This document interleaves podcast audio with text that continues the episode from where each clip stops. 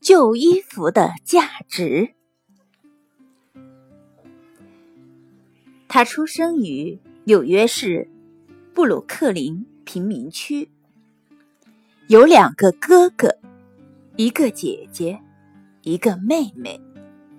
全家人只靠父亲微薄的工资支撑着，所以他从小就在贫穷中度过。成长的过程中，他还不断遭受歧视，因为他是黑人。对于未来，他几乎看不到什么希望。有一段时间，他只是。蹲在低矮的屋檐下，默默地看着远山上的夕阳，沉默而沮丧。父亲看着他这样低沉，很是痛心。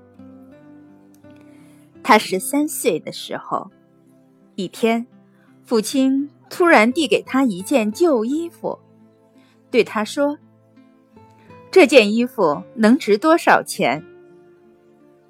大概一美元，他回答。父亲又问：“那你能将它卖到两美元吗？”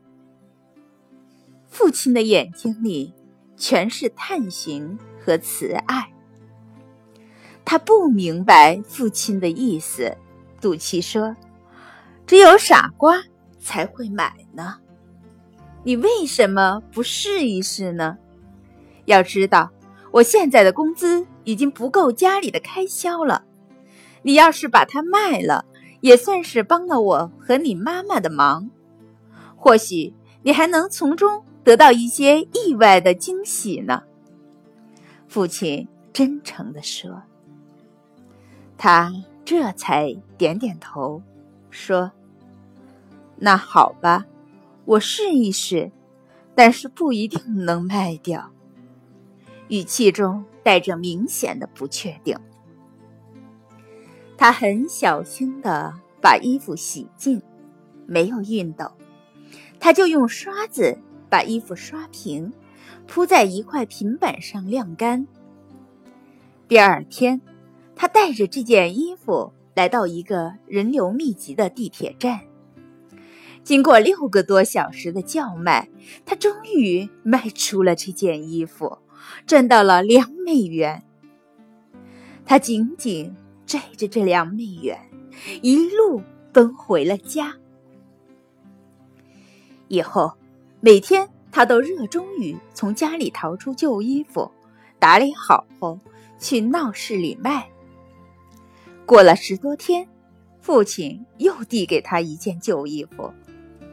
你想想，这件衣服怎样才能卖到？二十美元。有了之前的经历，他变得十分自信，不再去想旧衣服能不能卖出的问题，但还是有些怀疑：这么一件旧衣服怎么会卖到二十美元？父亲还是鼓励他说：“你为什么不去试一试呢？开开动脑筋。”看看你有没有新的想法吧。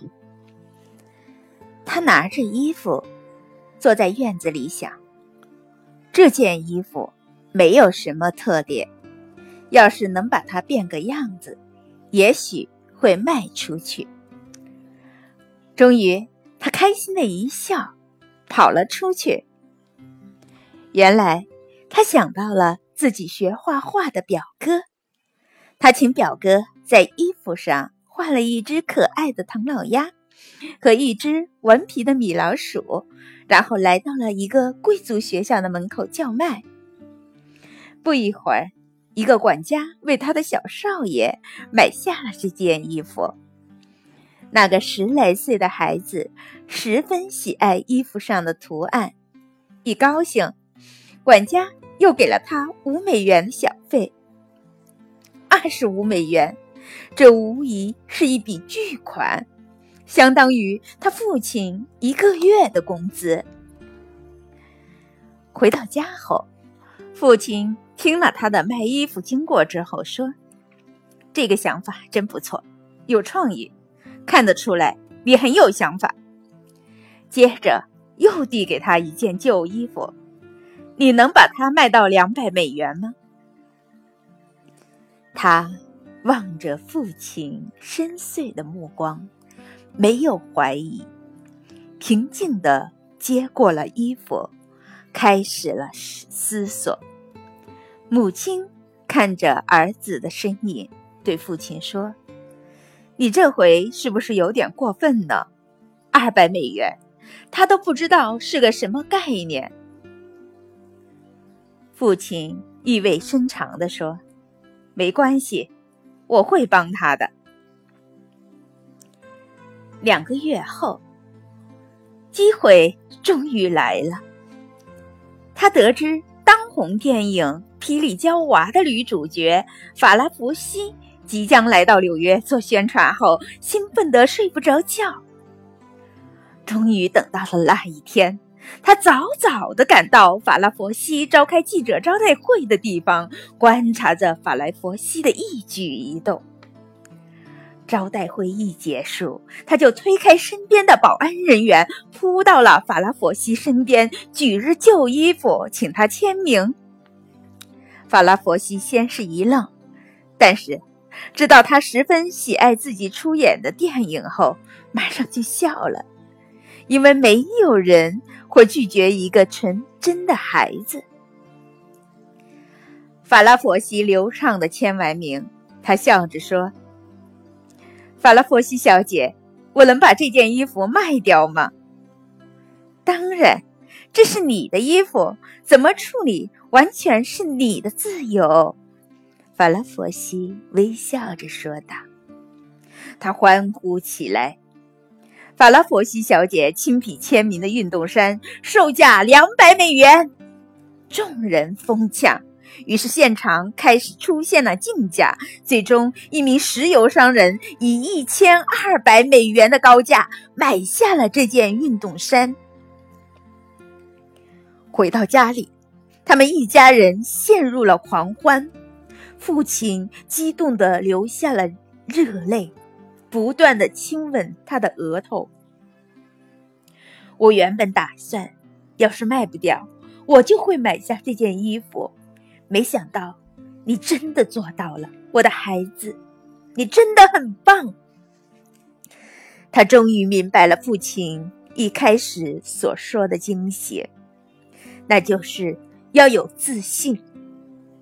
父亲是想让他知道。自己虽然黑一点，穷一点，但是只要有信心，只要勇敢的开创自己的生活，这些都不算什么。二十年后，他的名字传遍了世界的每一个角落。他就是迈克尔·乔丹。坚强的信心。能使平凡的人做出惊人的事业。生活并不完美，与其不停的抱怨，不如用自立、自信加上别出心裁，让生活变得更好。